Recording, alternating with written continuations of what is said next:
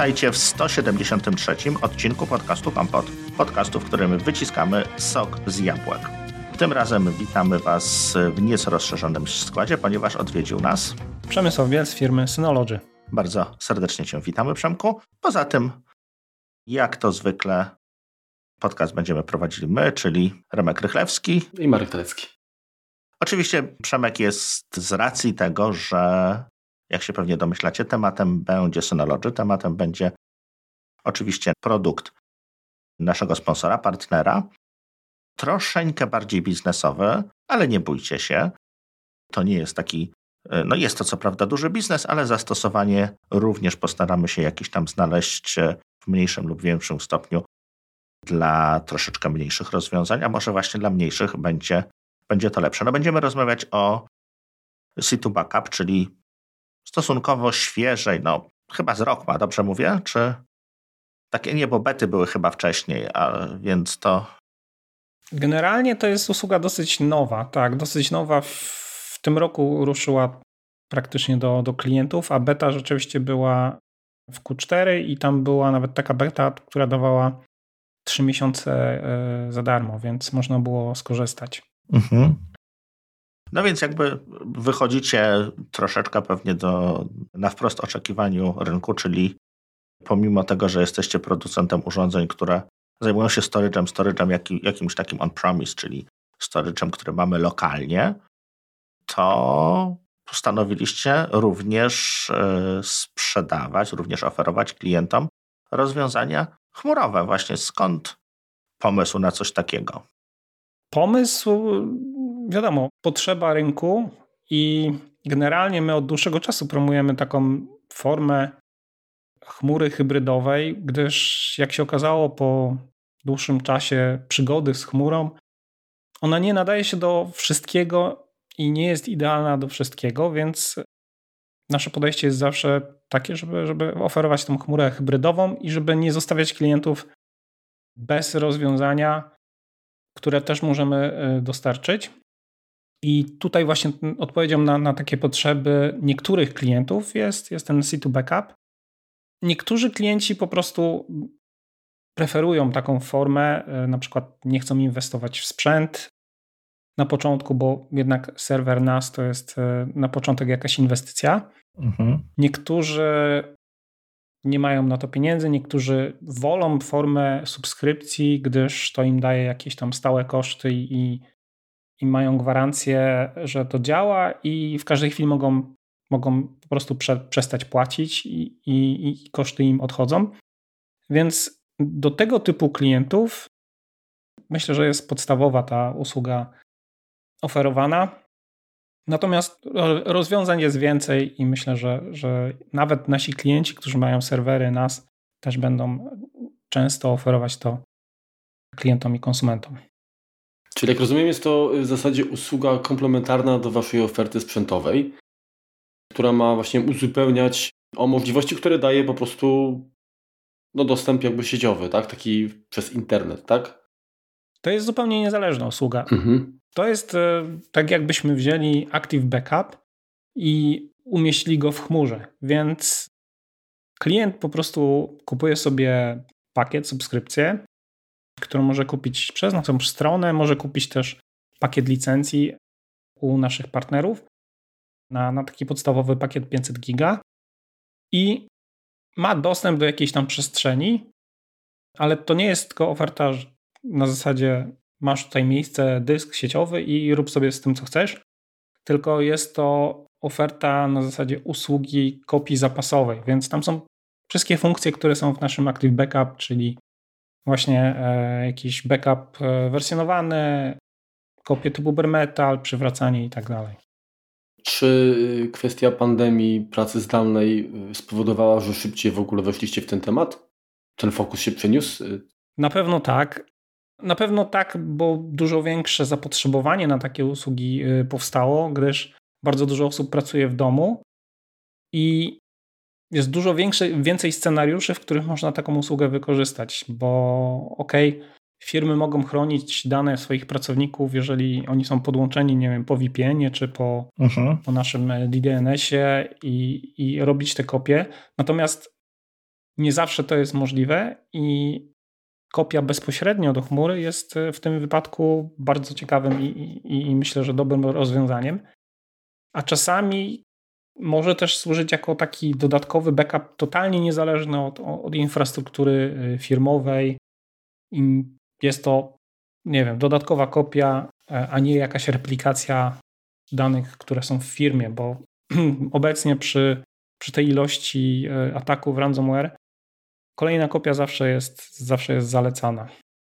No tak, ale to, to nie oznacza, że no, jasne, że nie dziś, nie jutro, nie w tym roku, zamierzacie jakby odejść od, od dysków sieciowych, jak które oferujecie, to po prostu będzie się rozwijać obok siebie, czy nie wiem, w perspektywie 20 lat macie taki jakiś plan, który możesz oczywiście zdradzić, że jakby przenosimy się bardziej do chmury?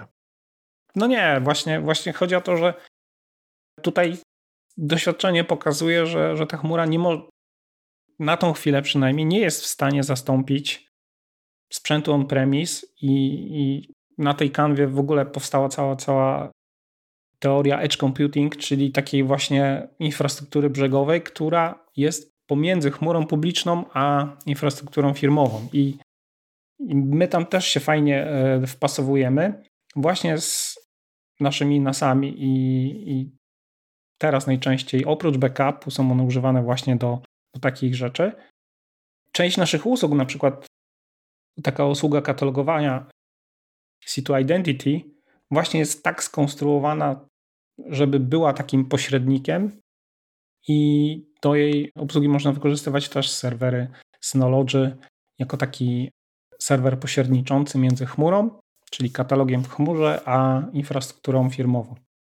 Więc tak, my będziemy cały czas robić e, sprzęt i nic mi o tym nie wiadomo, żebyśmy przestawali, bo to jest to platforma dla naszych aplikacji i, i po prostu chmura publiczna jest taką kolejną platformą dla naszych aplikacji. Okej. Okay. To może powiedz, jaki jest e, dla Was klient idealny? To znaczy, pod, no bo oczywiście projektując, wymyślając jakieś urządzenie, wymyśla się takie zastosowanie, do którego ono będzie idealnie pasowało. Tutaj, tutaj właśnie jak to będzie wyglądało?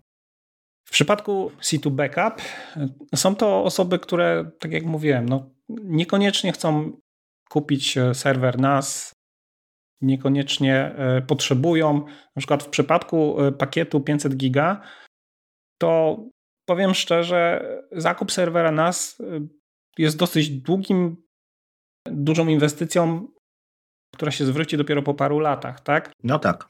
A tutaj no tutaj, jeżeli ktoś nie potrzebuje większych ilości niż tam 500 giga albo nie wykorzystuje serwera NAS do czegoś więcej niż backup, mhm. bo oczywiście można i, i to jest super sprawa, natomiast jeżeli ktoś potrzebuje samego backupu, no to moim zdaniem dużo lepszym wyjściem jest właśnie kupienie sobie takiej 500 C2 Backup, który kosztuje niecałe 35 euro na rok. No to rzeczywiście nie Więc jest. Więc jak my to fajnie reklamujemy, to jest koszt filiżanki kawy miesięcznie, tak? Takiej, nie wiem, powiedzmy ze Starbucksa czy, czy, czy z McDonalda. Więc to jest y, idealny klient, to jest taki właśnie, który potrzebuje zrobić kopię, mieć święty spokój. Ona się robi automatycznie mhm. po wstępnej konfiguracji, po prostu ma swój komputer zawsze gdzieś tam zbackupowany. A w przypadku tej wersji konsumenckiej jest o tyle fajnie, że my nie mamy żadnych limitów dotyczących ilości komputerów i ilości użytkowników. Więc jeżeli ktoś ma powiedzmy 3-4 notebooki w domu, które tam mają, nie wiem, po 128 giga, uh-huh. no to one nie zawsze są w pełni zajęte, więc może zrobić kopię sobie tych kilku not- tych komputerów w ramach jednego pakietu, tak? Jasne. W przypadku akurat tej konsumenckiej wersji jest jeszcze pakiet 2 tera, to jest 500 giga, 2 tera, 5 tera w zależności od, od wielkości tej przestrzeni płaci się trochę więcej, tam 35 euro, 99 i 249 chyba w ten sposób.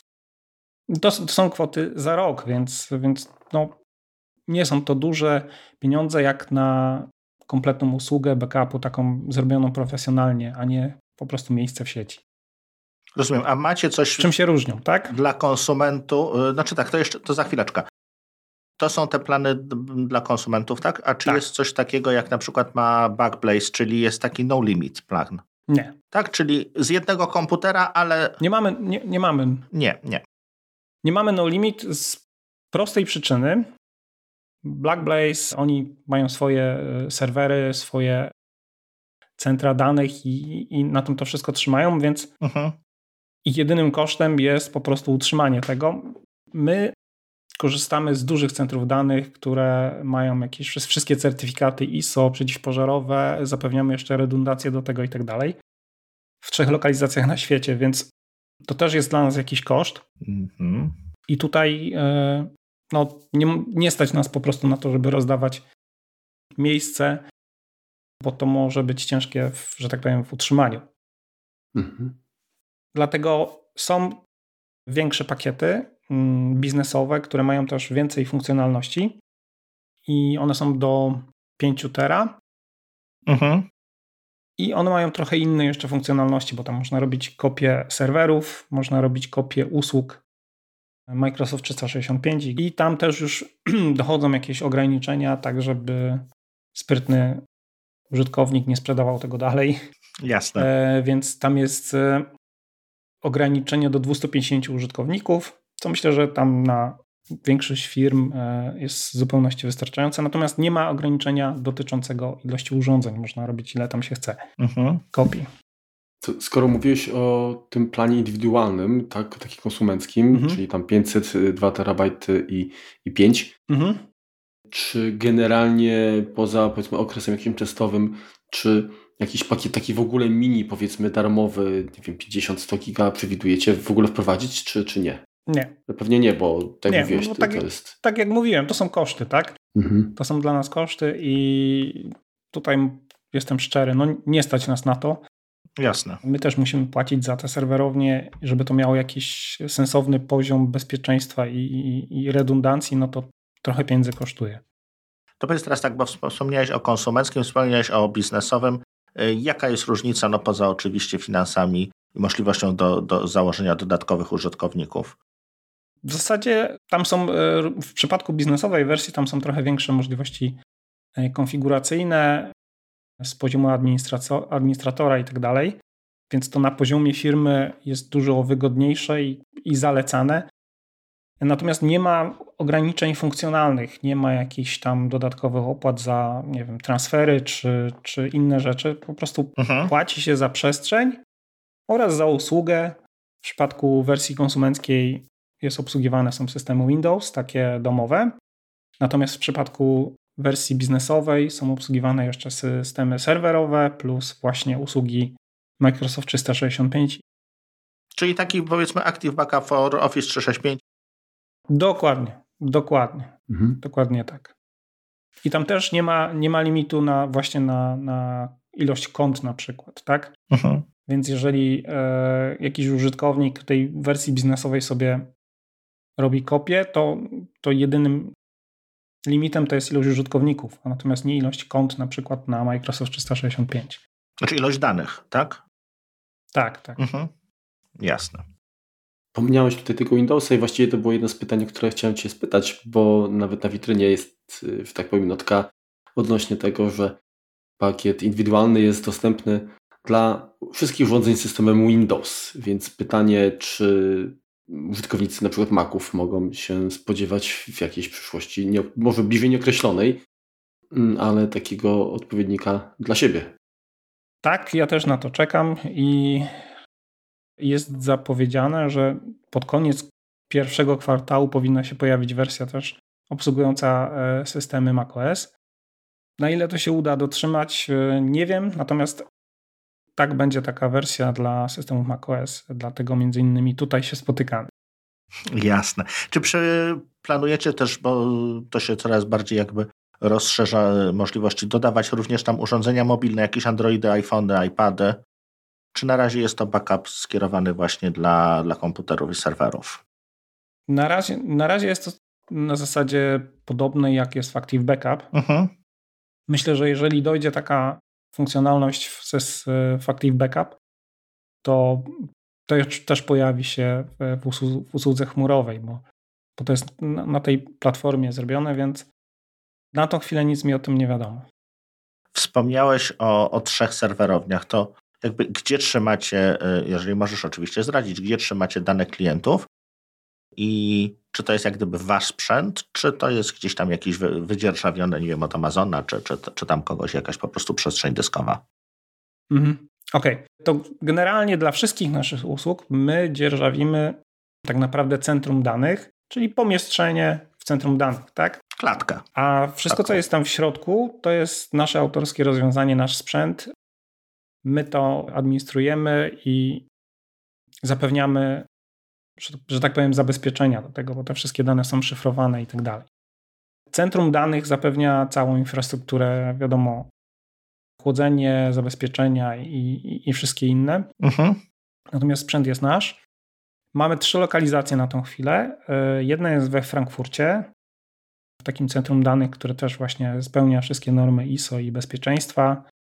I ona jest dedykowana dla użytkowników z Europy, tak żeby te dane zostawały zawsze w Unii Europejskiej.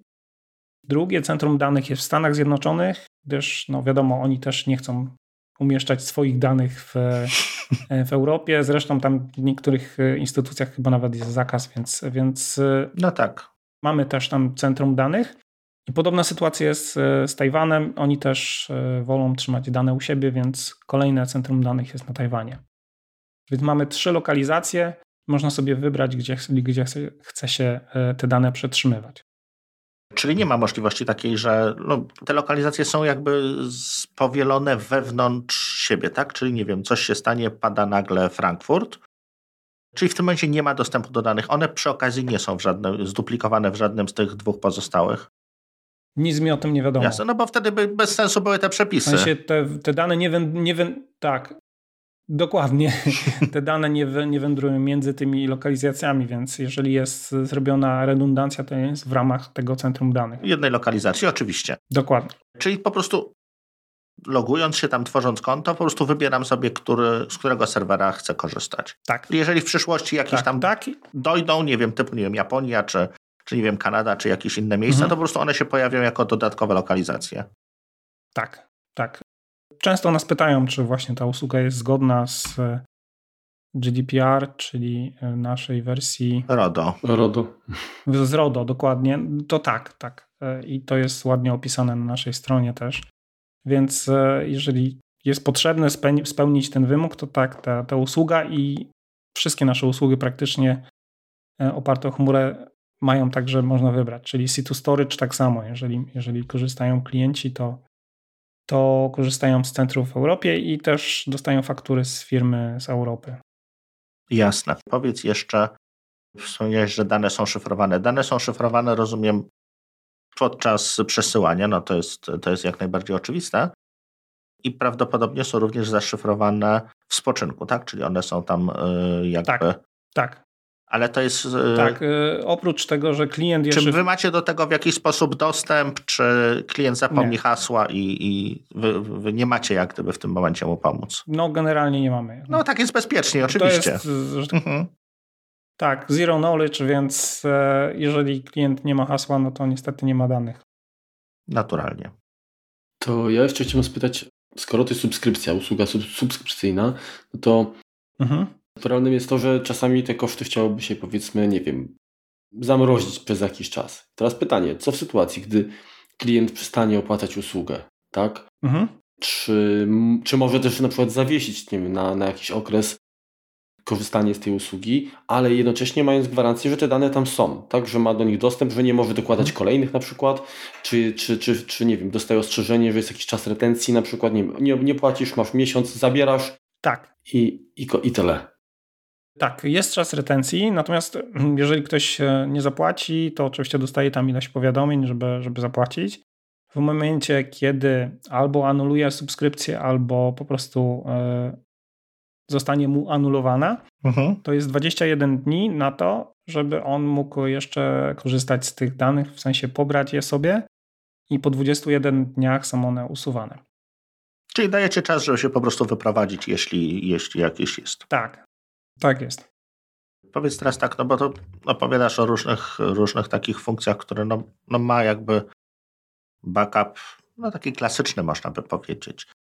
Mhm. Czy tam jest również, tak jak w Active Backup, deduplikacja danych, czyli jeżeli ja mam to samo, te same zdjęcia co żona, to one będą już e, raz zapisane, czy, czy to jest per użytkownik? Znaczy oczywiście w puli, w puli jak gdyby jednego użytkownika, tak? Jeżeli ja z Markiem będziemy mieli dwa konta, no to rozumiem, że nie, no bo tam jest, no nie bardzo się da tak, no bo te dane są szyfrowane w spoczynku, więc no nie ma możliwości, żebyśmy korzystali tutaj wspólnie z, z jakiegoś takiego zwielokrotnienia, tak? Natomiast jeśli chodzi właśnie o jedno konto, to czy jest deduplikacja i od razu ewentualnie dodatkowe, dodatkowe pytanie, no co więcej, tak? Czy, czy tam jest jakaś fajna statystyka, analityka, co jeszcze jak gdyby klient y, dostaje, nie wiem, jakieś indeksowanie, przeszukiwanie, Mogę dopytać, bo nie wiem, czy ja zrozumiałem jakby twoje pytanie też dobrze. No, no. Czy chodzi o to, bo jeżeli,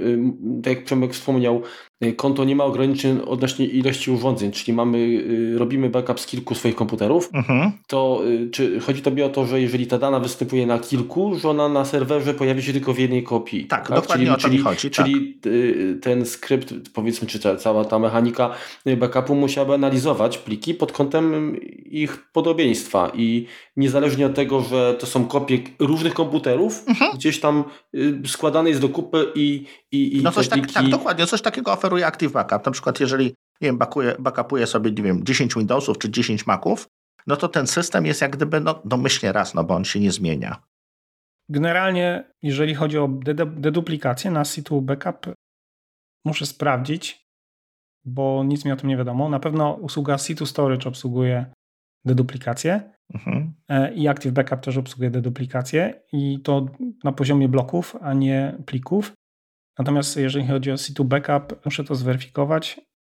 Myślę, że, że na tą chwilę nie ma nic, nic takiego odnośnie e, deduplikacji na naszej stronie. Dopytam. Ale. A co jest właśnie z dodatkowymi funkcjami, takimi jak, nie wiem, tam indeksowanie, przeszukiwanie tego, tego backupu, czy coś takiego jest w sensie, no takich e, powiedzmy, no wodotrysków. No bo jasne, możemy sobie otworzyć wszystko, możemy sobie otworzyć pewnie wybrany katalog, ale na przykład to mamy sytuację taką, że wiemy, że coś mieliśmy, ale no nie bardzo wiemy, gdzie to było. Okej. Okay. Nie wiem, wyszukamy jakieś słowa kluczowe, coś to takiego. Można wyszukać sobie. Mo mhm. Można sobie wyszukać e, dane i odtwarzać je e, po plikach. Natomiast e, właśnie do, sprawdziłem i jeżeli chodzi o deduplikację, to ona jest w przypadku kopii bare metal, czyli jeżeli mamy robione kopie bare metal, czyli całych obrazów dysków, Aha. no to tak podobnie jak w e, Active Backup, to taka deduplikacja jest możliwa. Natomiast jeżeli robimy takie kopie plikowe tylko, no to w tym momencie nie. Jasne. Ja takie pytanie zapisałem sobie tutaj odnośnie ograniczeń usługi, tak? No i oczywiście tutaj te ograniczenia będą na pewno różne dla klienta indywidualnego i inne dla biznesowego. Znaczy, no chciałbym, żeby się, jeżeli możesz oczywiście, naświetlił generalnie i jedne i drugie. Chodzi mi o to, że jakie są minimalne wymagania na przykład ze strony klienta. Czy jest coś, co, co, co, co, co nie zadziała, w sensie mm, znaczy tak, jednym z ograniczeniem, które już, już tam już jakby zdradziłeś, to jest to, że na przykład dla biznesu ilość użytkowników jest do 250, tak? I drugim ograniczeniem mhm. jest to, że nie przekroczymy tej bariery 5 terabajtów, tak? Czy właśnie jeszcze jakieś inne y, ograniczenia w tej usłudze są? Na tą chwilę y, jest tylko ten y, pakiet 5 terabajtów maksymalny. A można na przykład dwa dokupić do jednego konta, czy to? W tej chwili chyba nie. Mhm. Ja myślę, że, że to się pojawi. Jeżeli chodzi o. Pytałeś o wymagania odnośnie klienta, tak? Mhm. To one są praktycznie takie same jak, jak w przypadku e, klienta dla Active Backup.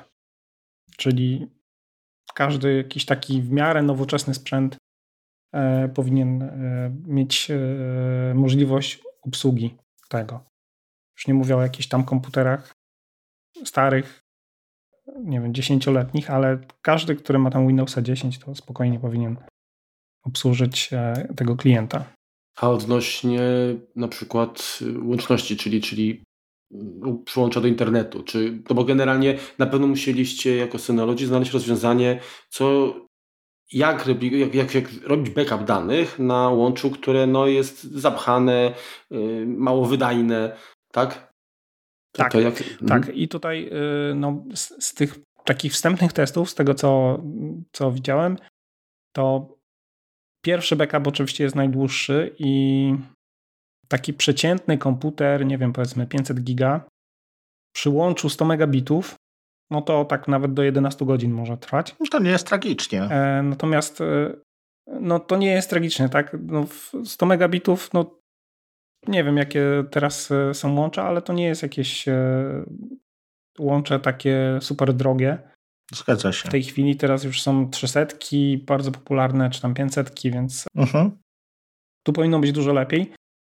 Ale to dotyczy pierwszego backupu, tak? W momencie, kiedy robimy już drugą, trzecią kopię, no to on przesyła tylko i wyłącznie różnicę, więc e, to się robi dużo szybciej. To jest 100 megabitów, to jest oczywiście upload. Więc e, jak sobie... Tak, bo to jest właśnie kwestia asymetryczności. No. Dużo łączy jest tak, niestety... Tak, upload, tak. Niestety asymetrycznych, czyli szybszy jest download. Tak. I tutaj, tutaj niestety to, to, to 100, tak. 100 mega wysyłania. No ja mam u siebie, tak, ja mam u siebie nie wiem, gigabit ściągania, ale wysyłania mam 60, więc, więc u mnie podejrzewam, że pierwsza kopia trochę by trwała. Mhm.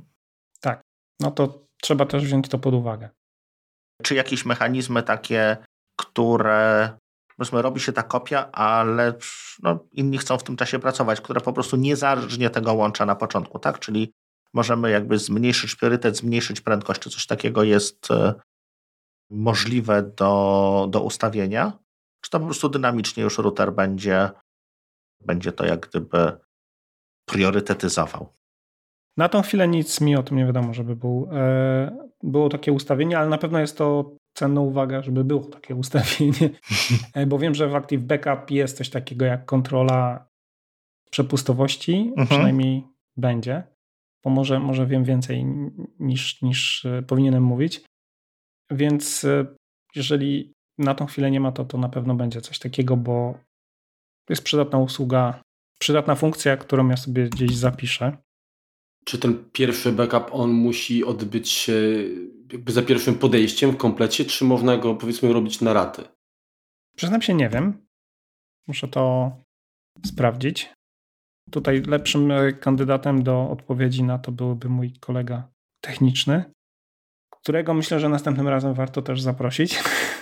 Dobrze, jak najbardziej. Mieli od razu, tak, od razu będziemy mieli wsparcie techniczne pod ręką. Możliwość e, zrobienia pauzy, tak?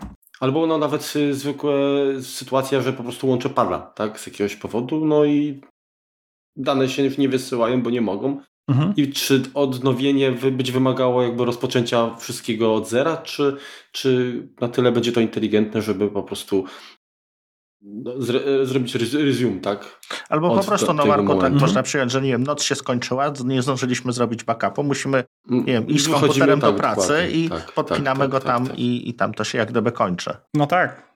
Więc, więc podejrzewam, że... Sprawdzę.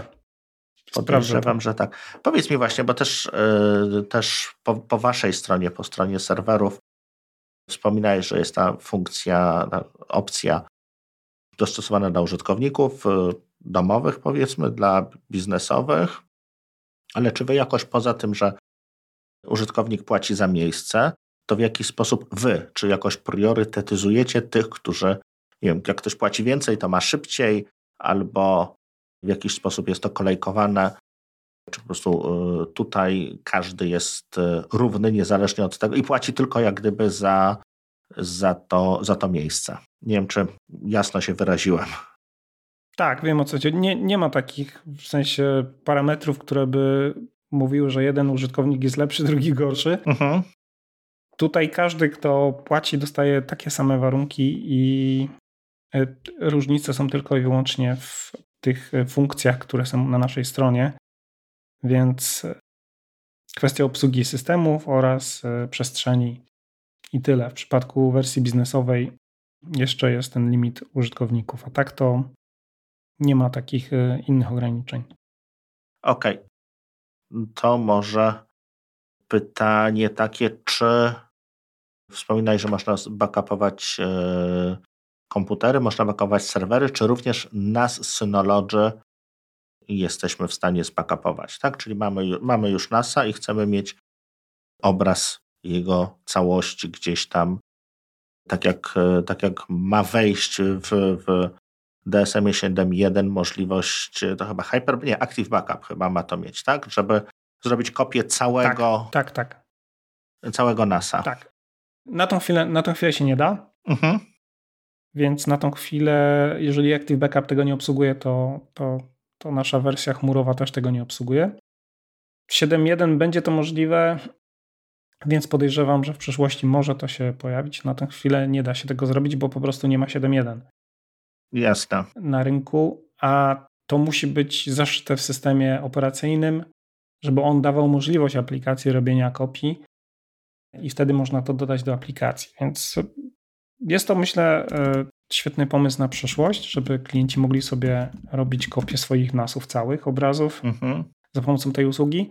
Na tą chwilę można zrobić jedynie kopię Hyper Backup do usługi mhm. C2 Storage i tam robi się kopię też w większości rzeczy, ale nie jest to obraz całego, całego NASA. Czyli tak, żebyśmy sobie powiedzmy e, zobrazowali e, C2 Backup to jest w gruncie rzeczy w, oczywiście w pewnym uproszczeniu, tak, no bo to jest inaczej inaczej zrobione, ale to jest taki wielki, wielki, bardzo wielki NAS wyprodukowany przez Synology z waszym oprogramowaniem, które po prostu udostępnia te usługi, które, które oferujecie klientom w, w NASach. Czy to jest zbyt duże uproszczenie jednak? Tak, no zbyt duże. No, to, to jest po prostu y, aplikacja Active Backup w chmurze i tyle. Mhm. Tak bym to nazwał. Tak? Mhm. Czyli w chmurze publicznej, y, która działa na, na naszych serwerowniach ale myślę, że tak będzie łatwiej to zrozumieć. Jasne.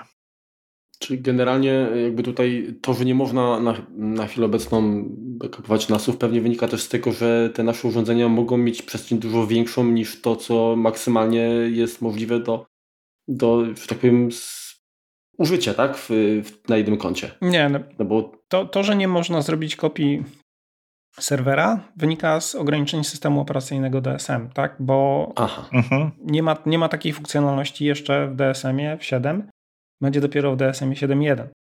Więc jeżeli ona już będzie zaszyta w systemie operacyjnym, no to myślę, że taka funkcja powinna się też w jakiejś konsekwencji pojawić. No tak, ale wtedy może być ograniczeniem ta przestrzeń, bo mam 5 terabajtów, a, nasz może no, no być tak. tak. dużo potężniejszy, już... więc tutaj gdzieś tam i tak, i tak sobie tak, tak. wchodzimy w paradę. Tak, to już wtedy będzie potrzeba dużo więcej miejsca, mhm. że tak powiem, potrzebne. A jeżeli chodzi właśnie o usługi chmurowe yy, innych dostawców, yy, nie można jakby tego spiąć. Nie wiem, czy mnie rozumiesz. Chodzi mi o to, że powiedzmy, ja jako klient mogę mieć jakiś na przestrzeni taki storage w chmurze, nie wiem, na Dropboxie na przykład i chciałbym, żeby to się backupowało też do situ backup. Czy, czy mogę to jakoś spiąć, żeby to z automatu z pominięciem nie. mojego komputera? Nie, nie. Nie, nie. Można, można to zrobić z pominięciem Twojego komputera, ale tylko w przypadku Microsoft 365. Mhm. Tak, ale to działa tylko w tej wersji biznesowej. Mhm, mhm. Natomiast e, innych usług nie. Jeśli, jeśli mamy jakąś firmę taką no, troszeczkę większą, która posiada, nie wiem, na przykład e, kilka oddziałów, tak? Posiada, nie wiem, oddział w Warszawie, oddział w Katowicach, oddział, oddział w Gdańsku, e, ma już tam ustawione jakieś nasy, nawet Synology. Backup jest zrobiony w ten sposób, że no, lokalni użytkownicy backupują się nie wiem, do serwera, którego mają geograficznie najbliżej, natomiast serwery między sobą jeszcze trzymają w ten sposób, że nie wiem, ten z Gdańska jest trzymany w Warszawie, Warszawa w Katowicach, a Katowice e, w Gdańsku. Tak, jest taka, jest taka powiedzmy rotacja, czyli każde, wszystkie dane są, są wielokrotnie tak, no, jakoś tam zduplikowane, czy właściwie w trzech miejscach, tak? Bo są u klienta, są na jednym nasie i na drugim nasie. Mhm. Czyli to właściwie załatwia to 3-2-1 w gruncie rzeczy w całości, czyli tą złotą regułę backupu. Czy tutaj e, są jakieś plusy, które dodały, które, które by przyniosło jeszcze wdrożenie w takim przypadku? No, już jak gdyby ogarniętym, e, wydawałoby się w całości, rozwiązania waszego situ backup, czyli co ono by ewentualnie jeszcze jakie plusy przyniosło? No jedyny plus, jaki byłby, to, to totalna niezależność od tego, co jest gdzie indziej. W sensie w tym momencie, jeżeli robimy kopię na serwer NAS i to jest replikowane, to jest ciągle kopia tych samych danych. Wystarczy, że po drodze gdzieś coś się nie powiedzie, to już kolejna kopia tych danych jest w jakiś sposób zagrożona, tak? Jasne. Więc jeżeli ktoś nie ma dobrze zrobionej weryfikacji tych danych na każdym poziomie, no to może, może, może się zdziwić na koniec. Natomiast w przypadku posiadania takiej totalnie niezależnej jeszcze kopii, która jest zrobiona zupełnie niezależnie od serwera, no może to się przydać, nie wiem, można sobie zrobić kopię w bardzo ograniczonym zakresie i w dużych odstępach czasowych na przykład, mhm. aby mieć dodatkowe zabezpieczenie w przypadku ataku ransomware, gdzie bardzo często jest tak, że wszystko leci po kolei. Niestety tak. I wszystko jest replikowane po kolei. Jeżeli ktoś nie ma oddzielonych, e, że tak powiem, pewnych kopii, co jest mhm dobrą zasadą i, i taką zawsze polecamy. Ale niestety zdarza się. Tak, że ktoś ma skonfigurowany harmonogram tak, że robi mu codziennie, wszędzie codziennie, no to codziennie po prostu mu pozamiata wszystko w jeden dzień. To, to jest jedna z form takich, żeby sobie zrobić na przykład tą kopię offsite totalnie niezależnie i zrobić ją na przykład w innych odstępach czasu albo według innego harmonogramu, albo nawet na inne partie danych i mieć taki zapasowy, że tak powiem, mm, mechanizm. Jeżeli firmy na to, na to stać i chcą mieć takie coś, no to pewnie. A z drugiej strony prawdopodobnie użytkownicy zdalni w tym momencie nie będą zapychali łącza, nie będą tych danych wrzucali jakby do, do, do swojego najbliższego oddziału, tylko będzie to szło. Dokładnie, to jest też tak. Mhm. To jest też druga, dru, druga zaleta tego, że to obciążenie jest rozproszone, więc ono obciąża tak naprawdę końcówki, natomiast nie obciąża łącza firmowego. Mhm. Więc e, to też jest jedna z, e, zalet tego. E, to jeszcze takie pytanie mi przyszło do głowy odnośnie tego, jak te dane są postrzegane przez wasze serwery i przez, przez tę usługę. Czy to są bity, czy to są pliki o określonych też meta, metadanych? Nie, nie. To, to wszystko są bloki danych. Zera, jedynki, więc jeżeli to jest wysyłane, to jest wszystko szyfrowane, więc my nie jesteśmy w stanie, e, że tak powiem, tagować to w żaden sposób, tak? Czyli jeżeli ktoś sobie backupuje wiadro wirusów, to, to, to może po prostu też. To, to może, tak. Nie, nie, nie ma jakiejś, jakiej, jakiejś filtracji tak samo, no nie, też też nie. patrzę pod kątem, mm, załóżmy, no wiadomo, ostatnio była taka nagonka na, y, na Apple odnośnie archiwizacji zdjęć, tak? W sensie CSM, tak? Mhm. I, I czy tutaj y, jakby to, to od, oddzielacie, wy macie usługę, re, realizujecie kopię zapasową, natomiast to, co tam jest, to jest już tylko tak, i wyłącznie... nie ingerujemy tak. w to, tak, w dane, bo to jest prywatna sprawa użytkownika, więc... Mhm. A w ogóle właśnie, jeżeli chodzi... Nie wiemy, co tam jest. No bo takich usług y, no już trochę funkcjonuje, tak? Jakimi atutami mhm. planujecie konkurować z innymi dostawcami? No, podstawowym jest to, że jest to w miarę proste w e, konfiguracji i też licencjonowanie jest bardzo proste, czyli płaci się za przestrzeń, tak. dostaje się usługę kompletną i tyle, gdyż bardzo często u niektórych dostawców jest to na tyle skomplikowane, że tam czasami są jakieś opłaty za właśnie za transfery, czy za czasami jest nawet usługa darmowa jest opłata za możliwość pobrania tych danych w razie awarii. Więc e, u nas jest prosta e, licencjonowanie i no, jest to oparte o jakieś rozwiązanie, które dość długo już jest na rynku, czyli właśnie Active Backup for Business.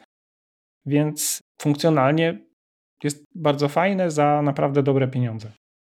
Czyli jeżeli ktoś by, nie wiem, e, dajmy na to jakiś, jakiś skrajny przypadek, jest studio nagraniowe, czy studio telewizyjne i oni chcą mieć backup danych tylko i wyłącznie z wczoraj. Tak wykupują sobie, nie wiem, tam 2 terabajty, ale 2 terabajty to jest tyle programu, ile oni dziennie mhm. E, produkują. Czyli oni mogą sobie te 2 terabajty codziennie do was wrzucać i mieć powiedzmy jednodniowy taki backup. I tutaj u was to, jak gdyby nie, nie, nie włączy żadnych, żadnych... Nie kosztuje więcej. Tak. Mhm. Jasne. Znaczy, no ja tutaj miałem jeszcze pytanie odnośnie tych y, usług klienta, tak, czy, czy może opierać y, jakieś własne rozwiązania, o, o, ale to jak rozumiem, y, raczej nie. Na tą chwilę nie. Miałem już takie pytanie od klienta, mhm.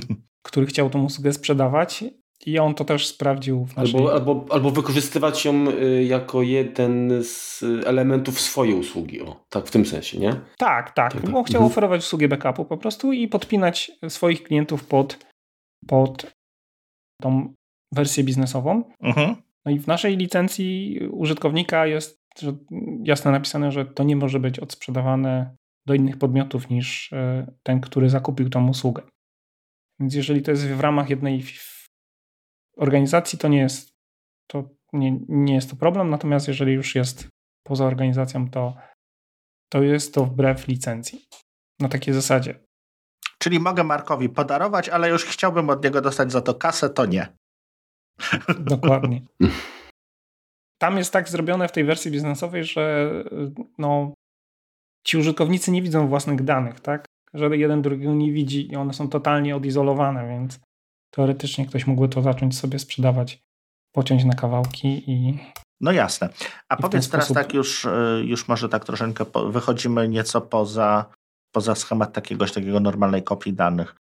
Y, wspominałeś właśnie, że użytkownicy mają dostęp do swoich danych, ale rozumiem, że administrator ma dostęp dan do, do całości, tak? Może jakoś odtworzyć mm, daną końcówkę. Tak, tak. W tej wersji biznesowej tak, jest normalny panel taki administracyjny i, i tam administrator może, może wszystko, że tak powiem.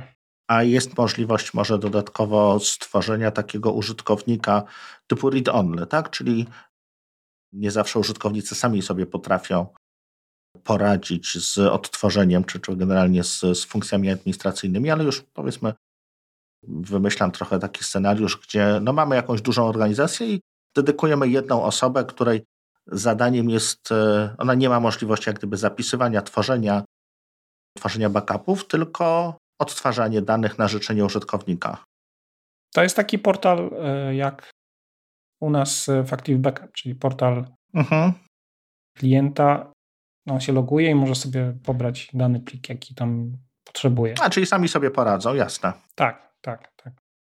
No to chyba tyle, Przemku. Wydaje mi się, że mocno nam rozjaśniłeś. Tak, w kwestii tych y, tak, pytań to muszę, muszę tak powiem dopytać mhm. i bym wam podesłał informacje na zasadzie, nie wiem, informacji pod podcastem albo coś takiego, żeby to było jasne dla wszystkich. Dobrze, no to, to do, do opisu jak gdyby dodamy. Mhm. Dokładnie.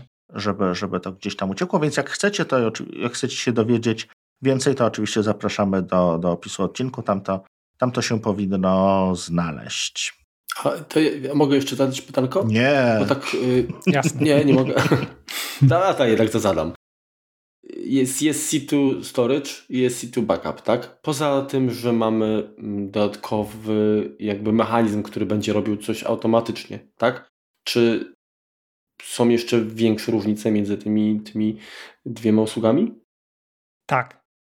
E, C2 Storage jest e, dedykowane dla serwerów NAS. Tam, tam jest właśnie funkcjonalność tej przestrzeni, która jest zintegrowana z aplikacją Hyper Backup, więc mhm. To są zupełnie inne aplikacje. W przypadku C2 Backup to jest Active Backup. W przypadku C2 Storage takim klientem jest e, Hyper Backup, który robi kopię na C2 Storage. A druga usługa, która w ramach C2 Storage działa, to jest e, Hybrid Share. I to już jest usługa taka, która myślę, że jest na zupełnie osobny podcast, ale w dużym skrócie e, pozwala na podpięcie do serwera NAS udziału e, C2 Storage jako normalnego folderu współdzielonego. Mhm. I ten folder współdzielony w chmurze można podpiąć pod maksymalnie 5 nasów. Mhm. Czyli 5 nasów może korzystać z jednego folderu współdzielonego, który jest w chmurze C2 Storage i zachowuje się tak, jakby był lokalnie. Kaszuje sobie pliki i można z tego korzystać także no, w sieci Windows na przykład. Czyli jasne wszystko, tak? Tak. Tak. Dziękuję. Jak, jakby był potrzebny naprawdę y, taki bardziej techniczny podcast, to można zapytać użytkowników, to wtedy przetargamy tutaj naszego e, solution inżyniera i on będzie w stanie powiedzieć dużo więcej technicznych, jeżeli by była taka potrzeba. Mhm. No dobrze, ale wiesz, no to to ewentualnie jest... możemy zrobić mhm. tak, ewentualnie możemy zrobić sesję Q&A. Mhm, mhm, jeżeli będzie taka to zbieracie taka potrzeba, tak, to jak najbardziej. Od, od, od, naszych, od słuchaczy i wtedy zrobimy sesję Q&A, gdzie będzie ktoś bardziej kumaty technicznie odpowiadał. Myślę, że jak na nasze potrzeby i kwestie medium, tak? No bo to też jest, no niewiele możemy pokazać, tak? Możemy tylko opowiadać. Mhm.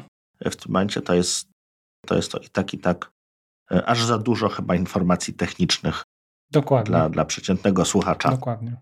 To co, bardzo, bardzo Ci Przemku dziękujemy za, za wyjaśnienie nam, z czym to się je, do czego to służy. Widzisz, ja mam, część może moich pytań była taka troszeczkę pomieszana, bo bo mi się gdzieś tam ten właśnie ten y, C2 Backup i C2 Storage gdzieś tam przemieszało. W którymś momencie traktowałem to jako A ja się nie dziwię, że ci się pomieszało. Jedną usługę.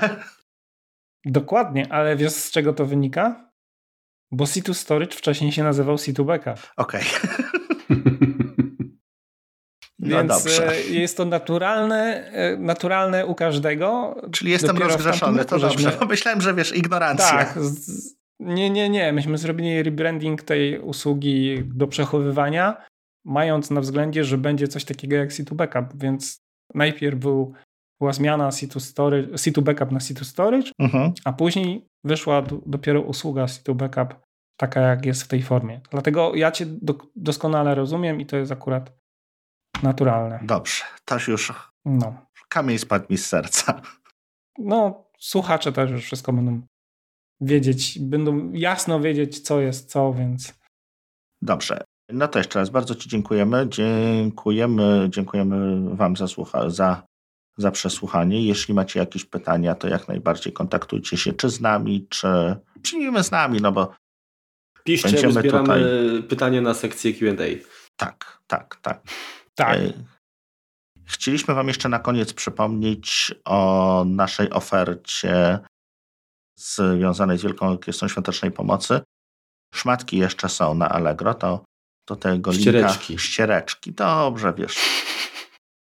Tego linka jeszcze podeślemy, zapraszamy, bo to chyba, chyba, chyba jeszcze kilka dni tylko będzie możliwe, więc jeżeli macie zamiar, to, to pośpieszcie się.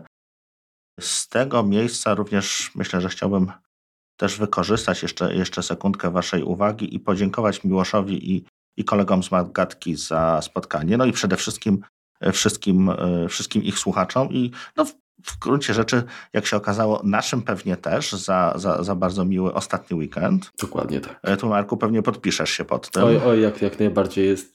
Było mega czadowo, także bardzo dziękuję za możliwość, za okazję po prostu taką na, na, na zapoznanie się ze środowiskiem też. Już od, udało Ci się już odespać? cały ten. Czy jesteś, czy jeszcze jesteś? Tak. Już prawie. Jeszcze 100% y, odtworzenia nie, nie nastąpiło, ale jest, jest już, już, już jest lepiej. Dobrze. No to co? Nie, niezłe afterparty, tak? Yy, wiesz, afterparty kwestia... to afterparty, ja po prostu ale, tak, no dzieliłem pokój z Markiem. Dojazdu. No, także dojazd w jedną, w jedną i w drugą stronę w pociągu to raczej nie, nie umożliwia dobrego snu. Remka towarzystwo jest świetne, ale w nocy jest bardzo głośny. Okej. Okay. Dobrze. Jeszcze raz Przemku bardzo dziękujemy i zapraszamy Cię ponownie. Dziękuję. Okej. Okay. Do usłyszenia następnym razem. No hej, cześć. Dziękujemy, trzymaj się. Cześć.